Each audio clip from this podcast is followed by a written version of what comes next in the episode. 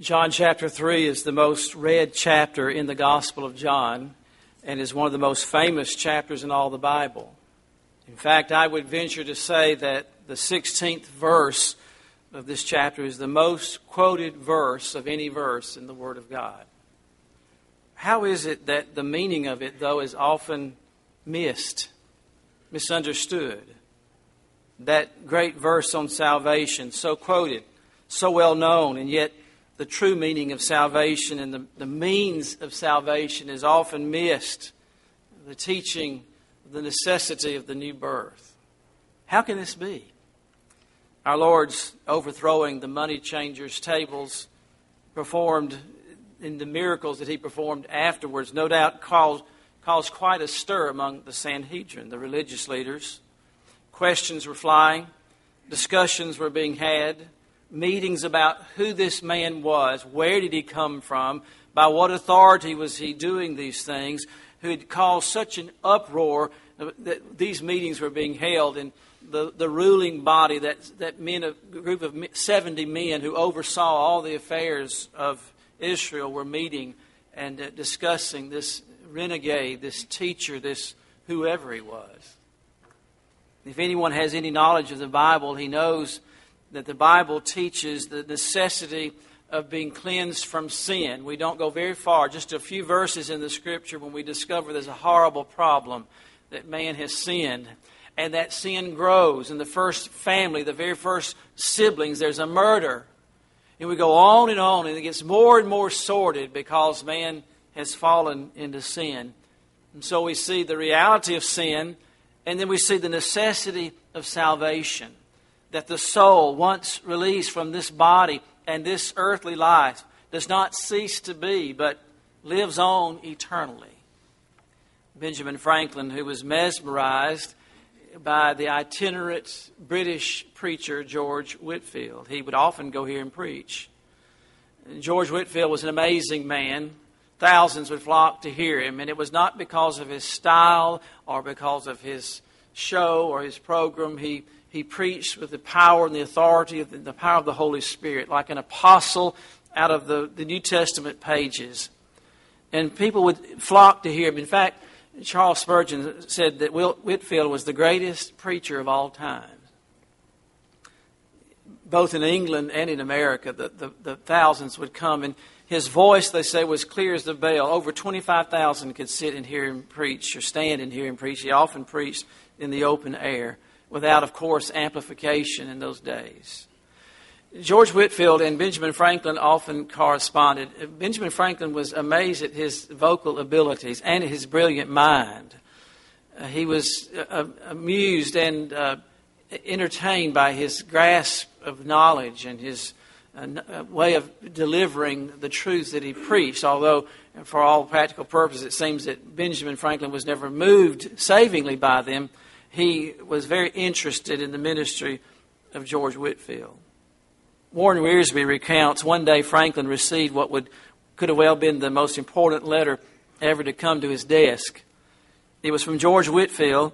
He wrote, I find that you grow more and more famous in the learned world as you have made much progress in investigating the mysteries of electricity. I now humbly urge you to give diligent heed to the mysteries of the new birth. It is a most important and interesting study, and when mastered, will richly repay your pains. In fact, Whitefield's text was often this text that we're reading today. Someone asked him, because he was a brilliant man and knew the scriptures and could have taken his text from anywhere in the Bible, someone came to Mr. Whitefield one day and said, Why do you preach so much on this text? You must be born again. And George Whitefield answered, Because you must be born again. The new birth is the theme of John chapter 3. The reason the entire Bible was written is what is unfolded for us here in these verses. Later, the Apostle John will write in his first epistle, These things have I written unto you that you might believe on the name of the Son of God that you may know that you have eternal life and that you may believe on the name of the Son of God. I want to, us to simply this morning to see four things the person, the personalities in this text, the problem there in verse 2, the perplexity of the problem in verses 3 and 4, and then the, the prescription. That's easy enough to remember. We'll hang our thoughts on those four things today. First of all, I want us to examine the person. There was a man of the Pharisees named Nicodemus. We learned that he was both a Pharisee and a ruler of the Jews, which means he was a member of the conservative sector of Judaism and a member of the high court or the ruling council of the Jews. The rabbis taught in the rabbinical writings that, that Nicodemus was one of the three richest men in Jerusalem. Now, I'm surmising here, if he was one of the three, I would venture to say that one of the others was Joseph of Arimathea, although I can't prove that. We do know he was a wealthy man as well.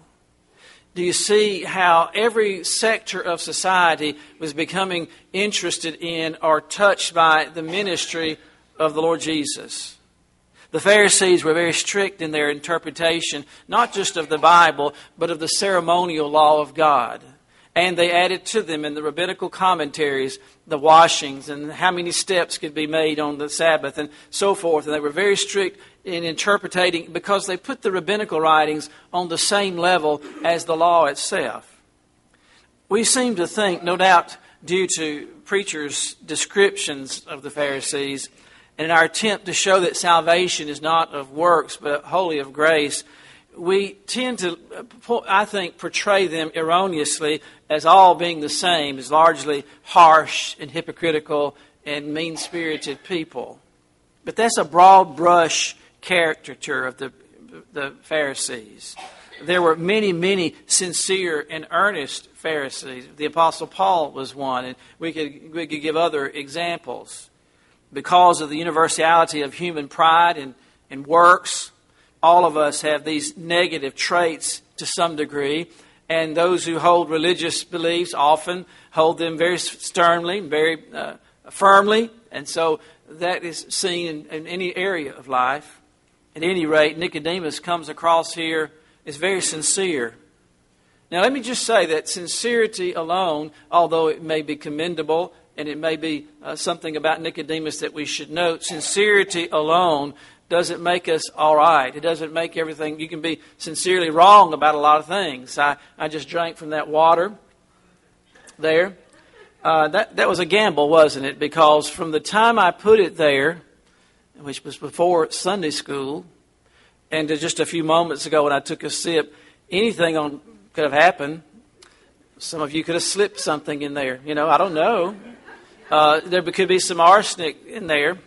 Uh, time will tell if that takes place. But I'm just saying, uh, I sincerely drank of that glass of water. I didn't have all the uh, I, I, don't expect there's any guile here, that there's anything wrong with it, that it's uncontaminated. But let's just uh, say here, I could be sincerely wrong.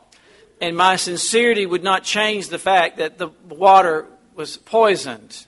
And that's a horrible thing to think about here. I just don't know why that thought of sincerity came to me, that I sincerely drank of it, and I'm sincerely hoping that, that it was uh, clean water the, at any rate, Nicodemus is sincere. Some have surmised that his coming at night showed his uh, cowardness, for example. And I don't think that shows that at all. I think Nicodemus was so being drawn by the Holy Spirit. He was so concerned about his soul and his future. And could this be the Messiah? He, we already have just noted that Jesus was performing miracles and doing, the crowds were beginning to flock to him. He came at a time where he could get an audience from Jesus Christ. He wanted a counseling session. He wanted to sit down one on one and ask him some pressing questions on his heart and mind, and that's very commendable. Please, please, if you don't, if you leave without anything else that I say here today, please don't leave the questions of your eternity and the soul unanswered. Whatever you believe about what I'm saying here today, you owe it to yourself eternally to consider what is discussed here in this text. And as Dr. Whitefield uh, purportedly wrote to Benjamin Franklin, you really ought to investigate, along with electricity and all the other wonderful things that you're doing, you really ought to investigate the matters of the soul. The most important matters to investigate are what the Holy Spirit records for us here. He came at a time when he could have Jesus' full attention, I believe. A work had already begun in his life, the work of the Spirit. This is a counseling session that we are party to. I love, there's several. This one, and we'll see the woman at the well, the rich young ruler. We eavesdrop on our Lord's personal workings one on one with people, and with that we learn how to tell people about what saving faith is, and we get our questions answered as well. Aren't you glad that the Holy Spirit takes us to, to the upper room and we get to hear Thomas saying, We don't know where you're going and we don't know how to get there? Aren't you glad that we can eavesdrop there? And Jesus said to Thomas, Well, I'm the way, I'm the truth, I'm the life. If any man goes to the Father, he'll have to come by me.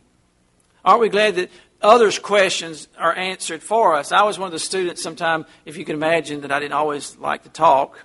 I was somewhat shy. And I was always glad when someone asked a question that I had that I didn't have to answer it because I got the benefit of the answer from the teacher or the professor. And so here we get to go along with Nicodemus by the grace of God and to hear this conversation about the most important matter in all the world, the matter of the soul. He knows there's life more to life than being a member of the, the most important ruling body among the Jews. I mean, he had arrived. What a, what a privileged position that was to be. It would be like being on our Supreme Court in our government here for, for just comparison. I mean, you, you're at the top when you get there if you're a lawyer. And in, in Judaism of that day, to, to, to sit on the, the Sanhedrin, you didn't go any farther than that unless of the high priest. And so, what a, and yet Nicodemus came to the place is this it? Because there's a great hole of emptiness in my heart, in my, my mind, in my soul. There's got to be, is there something else? And I think every person, if they think deeply and beyond the surface of things, have to wonder what, what about these things? It would be a fool not to, to research the claims of Christ the matters of the soul and eternity and what happens beyond this life. What is salvation? Is there salvation? If so, how is it obtained? These are, these are not just whether you're going to take out a new insurance policy or move stock from one thing to another or change careers or move to a new section of the country or even other important things that we could talk about. This is where you will spend all eternity once you leave this life because this we know it is appointed unto man what? Wants to die. We've had five funerals in our fellowship this week. Whatever you think about death, it happens. It comes to every home. There's not a home in this congregation that's exempt, and it will come at last to you. There is an appointment that you will keep. That not all of your influence or education or standing our, our attainments can change, there will come a time when you will leave this life. It is appointed unto man once to die. And after this, what about that? After this, after this life, after the soul has left the body, then what? He knows there's more to life than this life of pain and sorrow and uh, it, it, those who've lived a wonderful life have shed tears all along the way. You've had burdens, you've had misunderstandings. There's not a person in the sound of my voice that there's not things in your life, there's areas in your life, there are relationships that you can't fix, you can't change, you can't. This is not all there. There's got to be something else. And when you look in your own heart, you see how far short you fall of your own standards, your own goals for yourself, let alone those that the Lord may have for you at some point he knows that he will slip from this life. And then what? As a Bible scholar, Nicodemus should have known some of these answers. In fact, Jesus is not being unkind. He says, Are you a teacher in Israel and you don't know? It shows you that degrees in theology doesn't necessarily equip you to answer this question.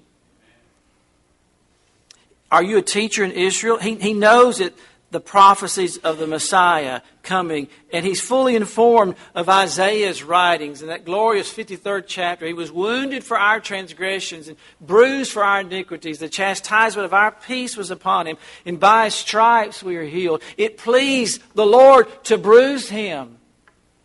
He made his grave with the rich. All those prophecies of Isaiah are fulfilled in, in John's gospel.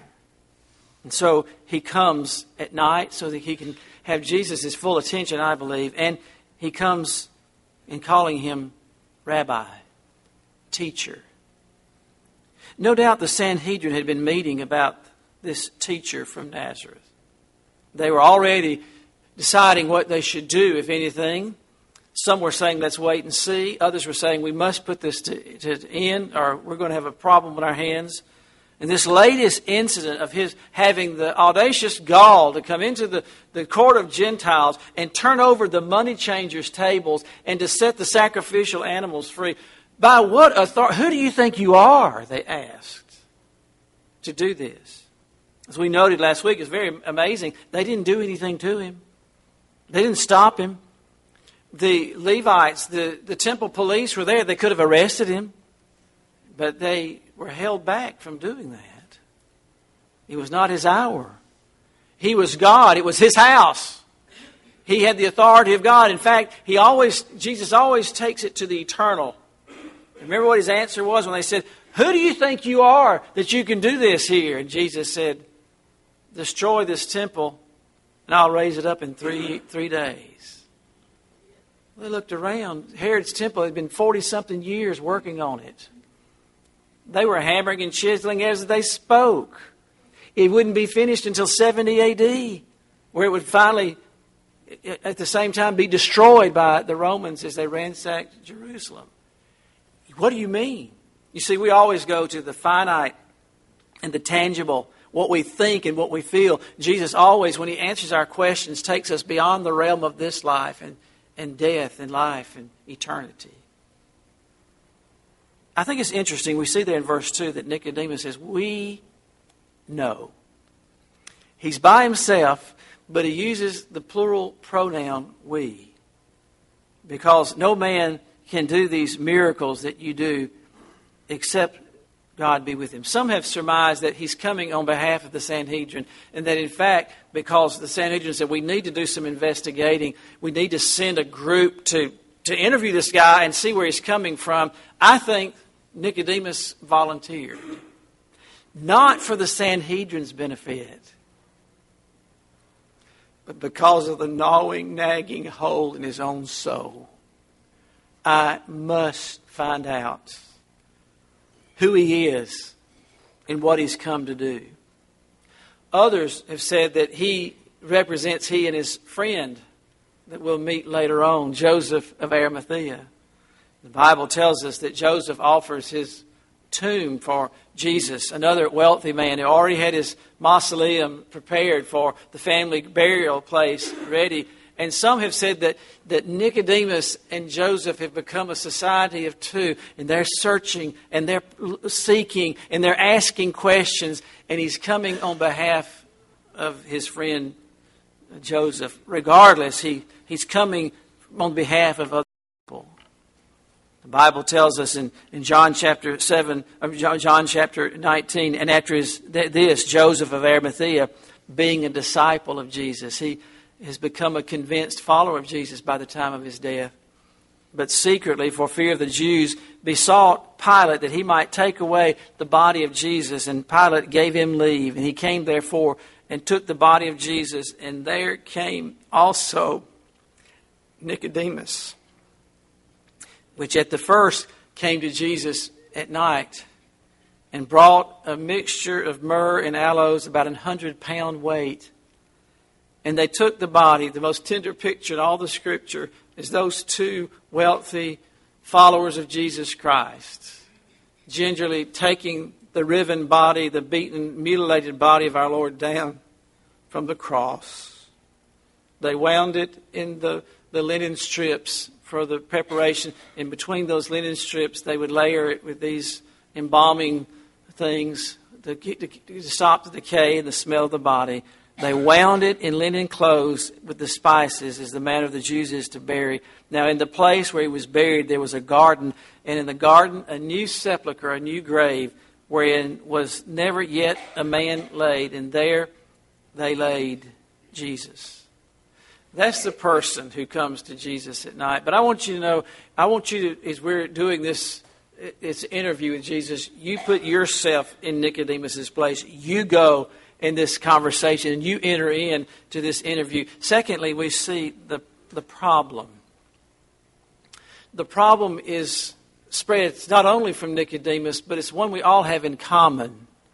And it's the problem of lostness, of our fallenness. That as human beings, we're born sinners. We do not have to be taught to sin. We, we sin readily by choice because it is our nature. And that's the looming problem. Notice that though Nicodemus says we, Jesus brings it to, back to personally. Have you ever had somebody come to you and says, My friend wants to know, and they want to ask you a question about their friend, and the wise person, you know, says, Well, you can tell your friend. Jesus always brings it down to us. The lost people are not out there somewhere. All have sinned and come short of the glory of God. There is none righteous. No, not even one, the scripture declares. And Jesus, when he says this pleasantry, Nicodemus says, We know you're an outstanding teacher, and nobody can do what you're doing unless he be supernaturally endowed. And Jesus stops him right there.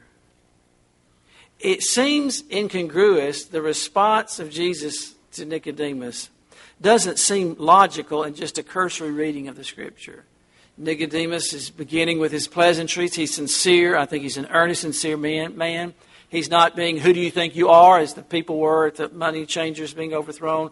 He's earnest, and he says, We know that you must be from God, for nobody can do what you're doing except God be with him. Now, Jesus has the ability that other human counselors and uh, those who counsel with those about their souls don't have. I cannot look into your soul as your pastor, or you cannot look into the heart of someone you're dealing with and see what's really there, but Jesus could.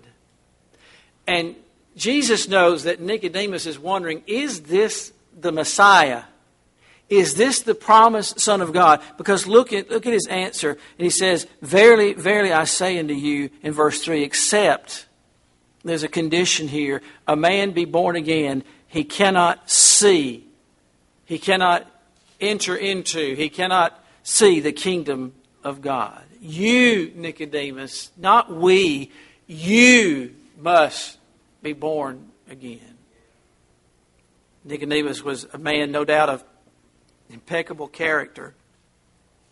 You do not sit where he sits with his position on the Sanhedrin without being impeccably morally concerning his morality. He had to be an absolute Bible scholar. No doubt he had most of the scripture committed to memory, so vast was his knowledge.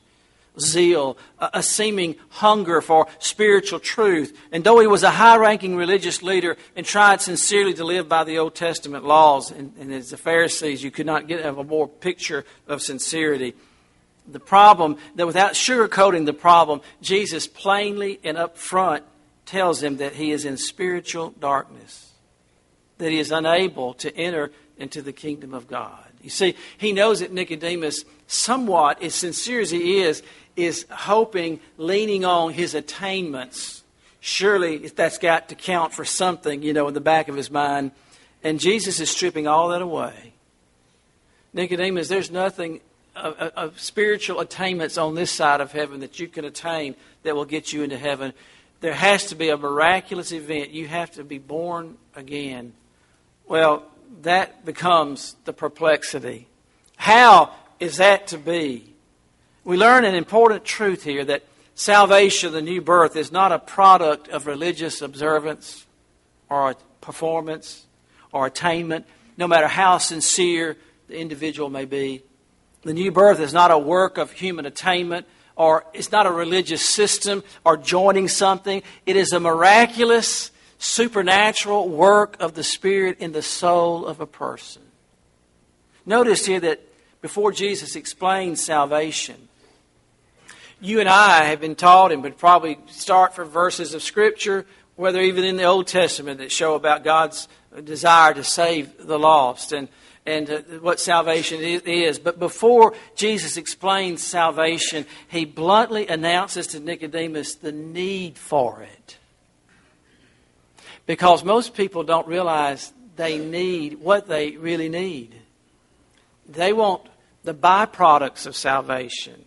Take away this hole in my heart. Give me peace so that when I put my head on the pillow at night, I can rest. I need some assurance that when it does come my time to die, that, that things are taken care of. Like the rich young ruler, he had a checklist and he was sincerely thought he'd checked it all off. But in case I've missed something, tell me what it is. Jesus bluntly and plainly tells Nicodemus the need not what to do. We see, we always want the problem solved. We get on down the road before we ever realize why we're here. Nicodemus, you must be born again. The absolute necessity of regeneration, which is incongruous to our thoughts. He, Nicodemus is a grown man, I can just see him looking at himself. And he asked what you might think is a stupid question, but Jesus brought it up. He said, You've got to be born again. And he says, How can that, I mean, how can that be? And he gets very graphic, doesn't he? Are you to tell me that, and that he's absolutely, totally confused. May I submit to you that the Lord can take His word and straighten out people's confusion? Sometimes we rush to give explanations and try to help God out when His word is sufficient to, to do the work it's appointed to do. We want all the facts and figures and details, and and Jesus just says Nicodemus, You've got to be radically changed. You've got to be born again. He isn't here playing tricks with Nicodemus or intellectual gymnastics. The underlying problem of Nicodemus and all of us is so deep, so pervasive, so prevalent that it will take an absolute regenerating miracle from on high to change it. Notice that when Nicodemus learns about the necessity of the new birth, amazingly, he does not ask why. He asks how. And I think that's noteworthy. He doesn't begin to argue with Jesus and say, Now, what are you talking about? I've been a Pharisee here now for 30 or 40 years.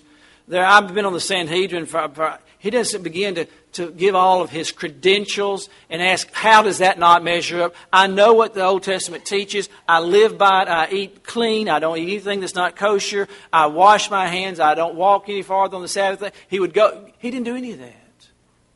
He didn't say, You mean all of that is for nothing? He didn't say, as some responded to Jesus when he told them about this, some responded to Jesus, We'll have you know we're Abraham's seed. As if racially they would go to heaven when they died just because they were a Jew. I know some Baptists who think because their parents were deacons and pastors and they've been Baptist all their life that that's a ticket somehow to get into heaven we all here experience, all have to experience, and everyone here, that if you're here, have, have experienced a physical birth. And let me just go and add, you had nothing whatsoever to do with it. I guarantee you, if I'd had a vote in mine, it would not have been on December the 23rd, Chris, would you? Have you noticed Chris Gillen and I have the same name and the same birthday? Isn't it amazing? It's, that's got to be something. I don't know what it is. But would you have voted to have a December 23rd birthday? Somehow or another, it gets all kind of wishy-washy in there, doesn't it? And, and you want to say, is this my birthday gift or is this my Christmas gift? And I'm just joking here. But I had nothing to say about that. John and Sarah Lamb didn't have any, ask for my input, you know. I had nothing, I had nothing to do with it.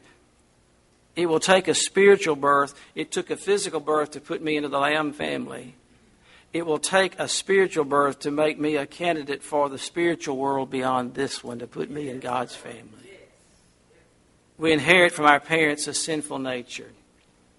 And we, we reproduce after our kind.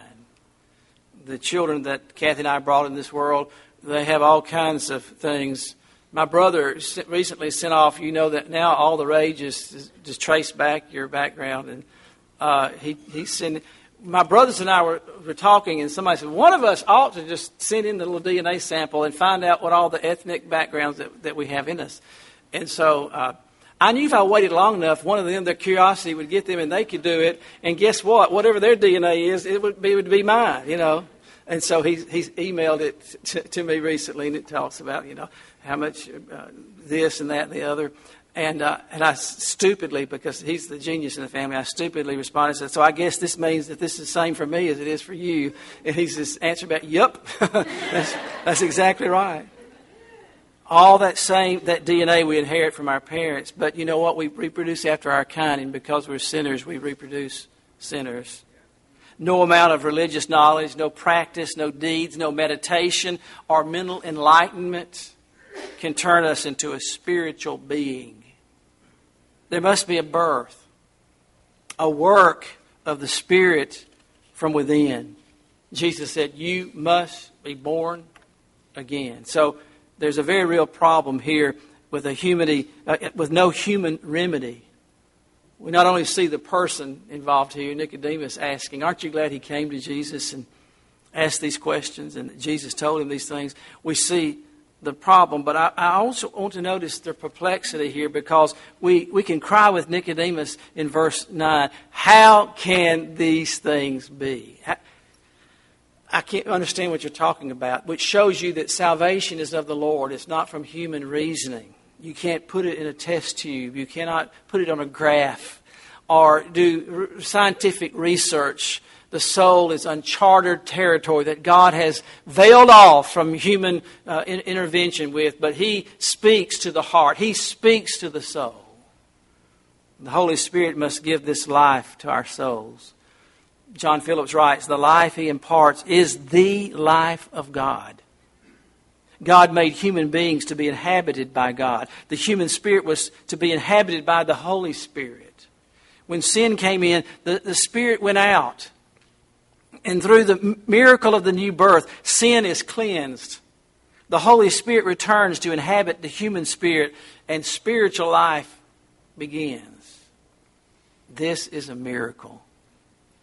Our Lord tells Nicodemus about two different worlds. He, he illustrates what he's talking about here.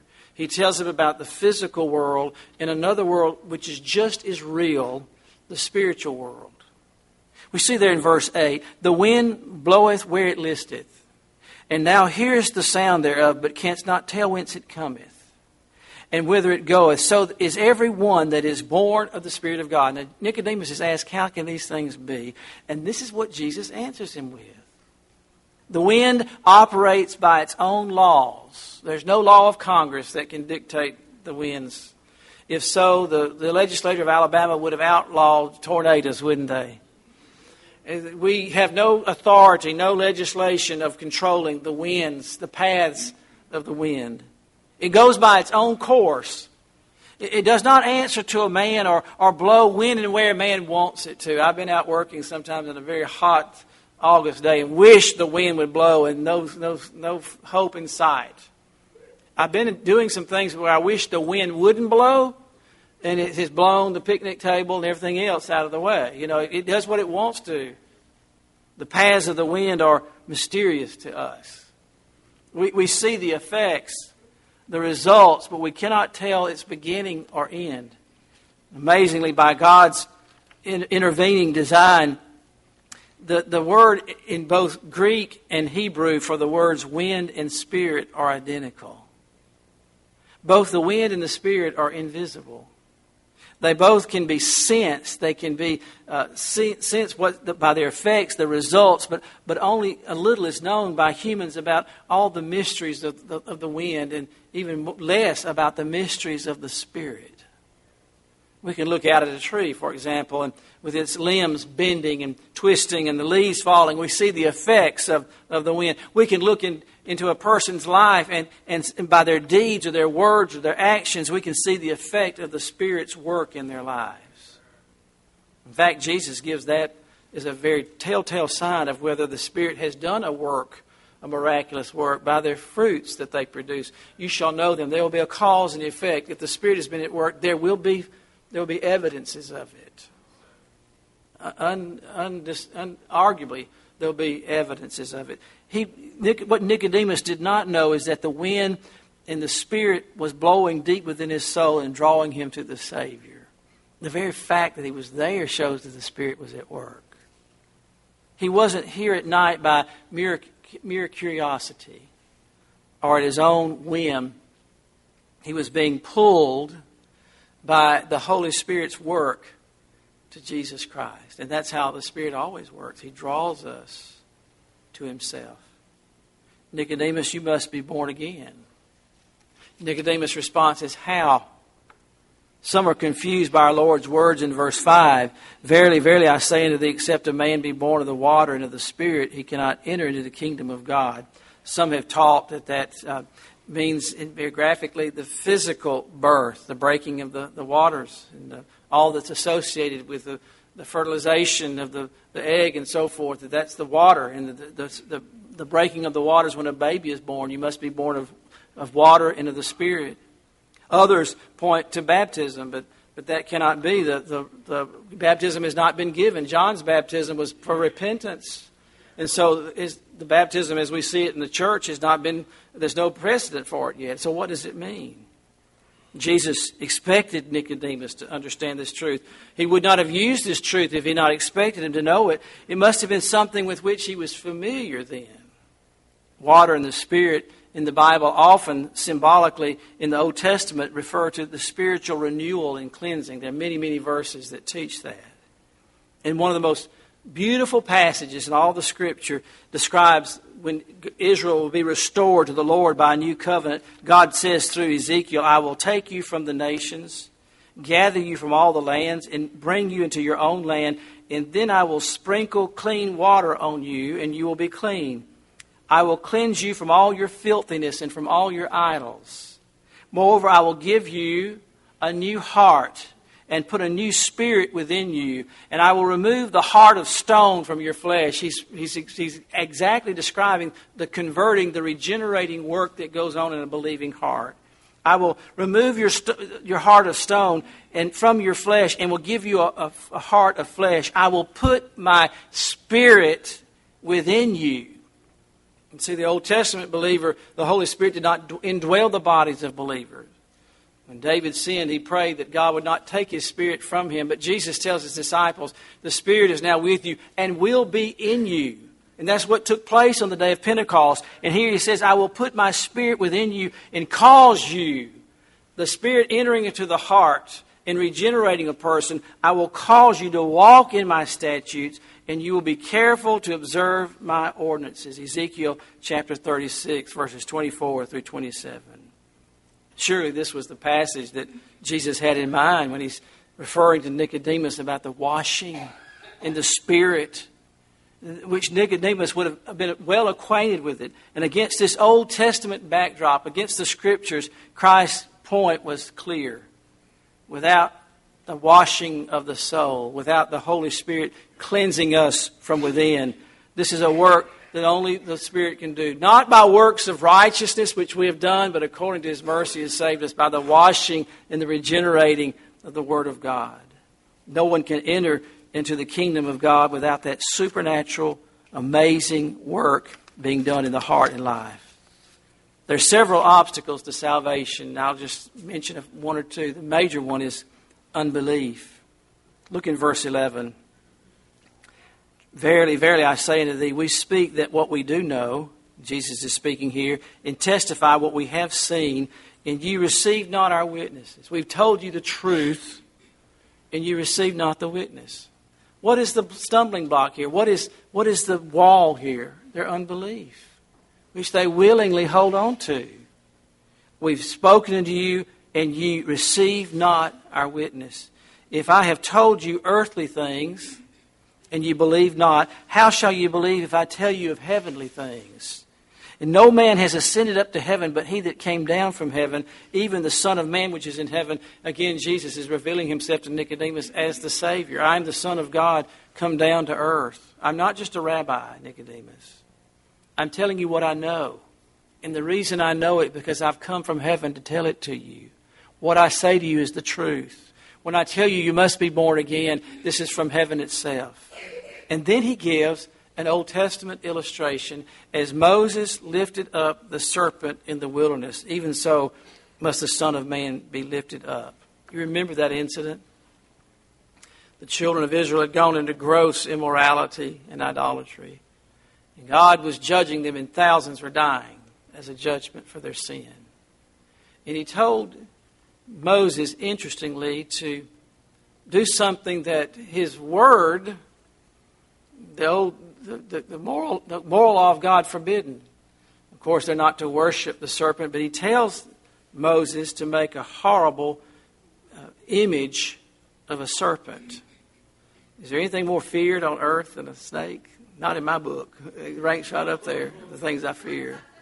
And on a pole, he put that brazen serpent because the Bible says he who knew no sin was made sin for us, that we might be made the righteousness of God in him.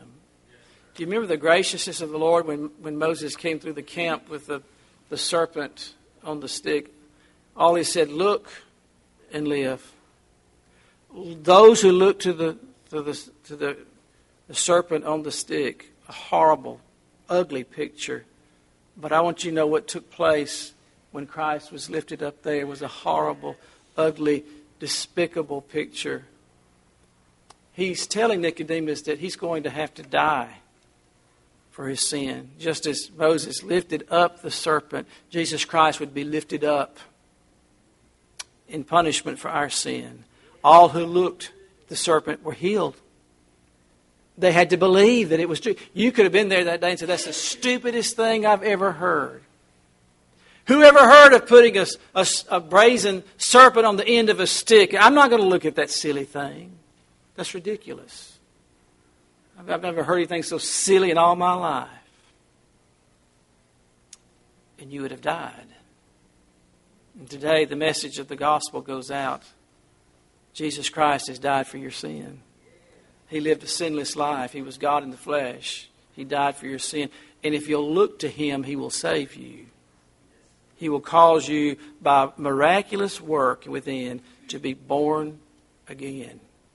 Not anything you do. It's all of His mercy and His grace and His work. Now, you can leave this place and say, That's the silliest thing I've ever heard that's, that's unthinkable. That's a fairy tale. That's something men have made up.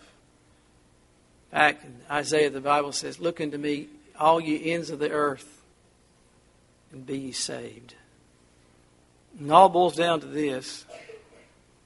You may be here today like Nicodemus and have that hole in your heart. That sense that these things are just not right. This, there's got to be more to it. I'm, I go to church. I've, I've prayed the prayer. I've signed the card. I've walked forward. I went to camp. I went to revival meeting. Oh, you go down the list, the litany of things that surely they've got to stand for something, and yet, if you look to Jesus Christ and Him alone to save you, look and live. Look unto me, all you that labor and are heavy laden, He says, and I will give you rest. Would you bow for prayer? Lord, the preaching of the, the cross is foolishness to them that do not believe. There's a big barrier of unbelief in many's life. They've never come to you on their own and believed in you to save them. And I pray you take your word this morning and do the work that you alone can do. Your word is true. It, it is life giving. And I pray that those whose hearts you've opened today, may they by faith come to you, believing on you, looking to you, not to this preacher or this church or some other device, but look to Jesus Christ. Lord, you said you were a Savior. I come to you. Lord, I agree with you that I'm a sinner and need to be saved. Oh, I pray, Lord, that you would open the hearts and draw those who are outside of Christ, just as you drew Nicodemus to yourself. As we see, he comes to saving knowledge of you. Lord, we cannot persuade people. We would do all that we could to, to beg them to believe on you. We pray that your Spirit would do its work, and we are quite confident. We're not ashamed of the gospel of Jesus Christ. We believe it is the power of God and salvation to everyone that believeth. And so we commit this time and this message to you, and would you bring to pass those who need to be saved? And for those who are saved, Lord, we pray that you'd encourage them by the power of the gospel. We pray in Jesus' name.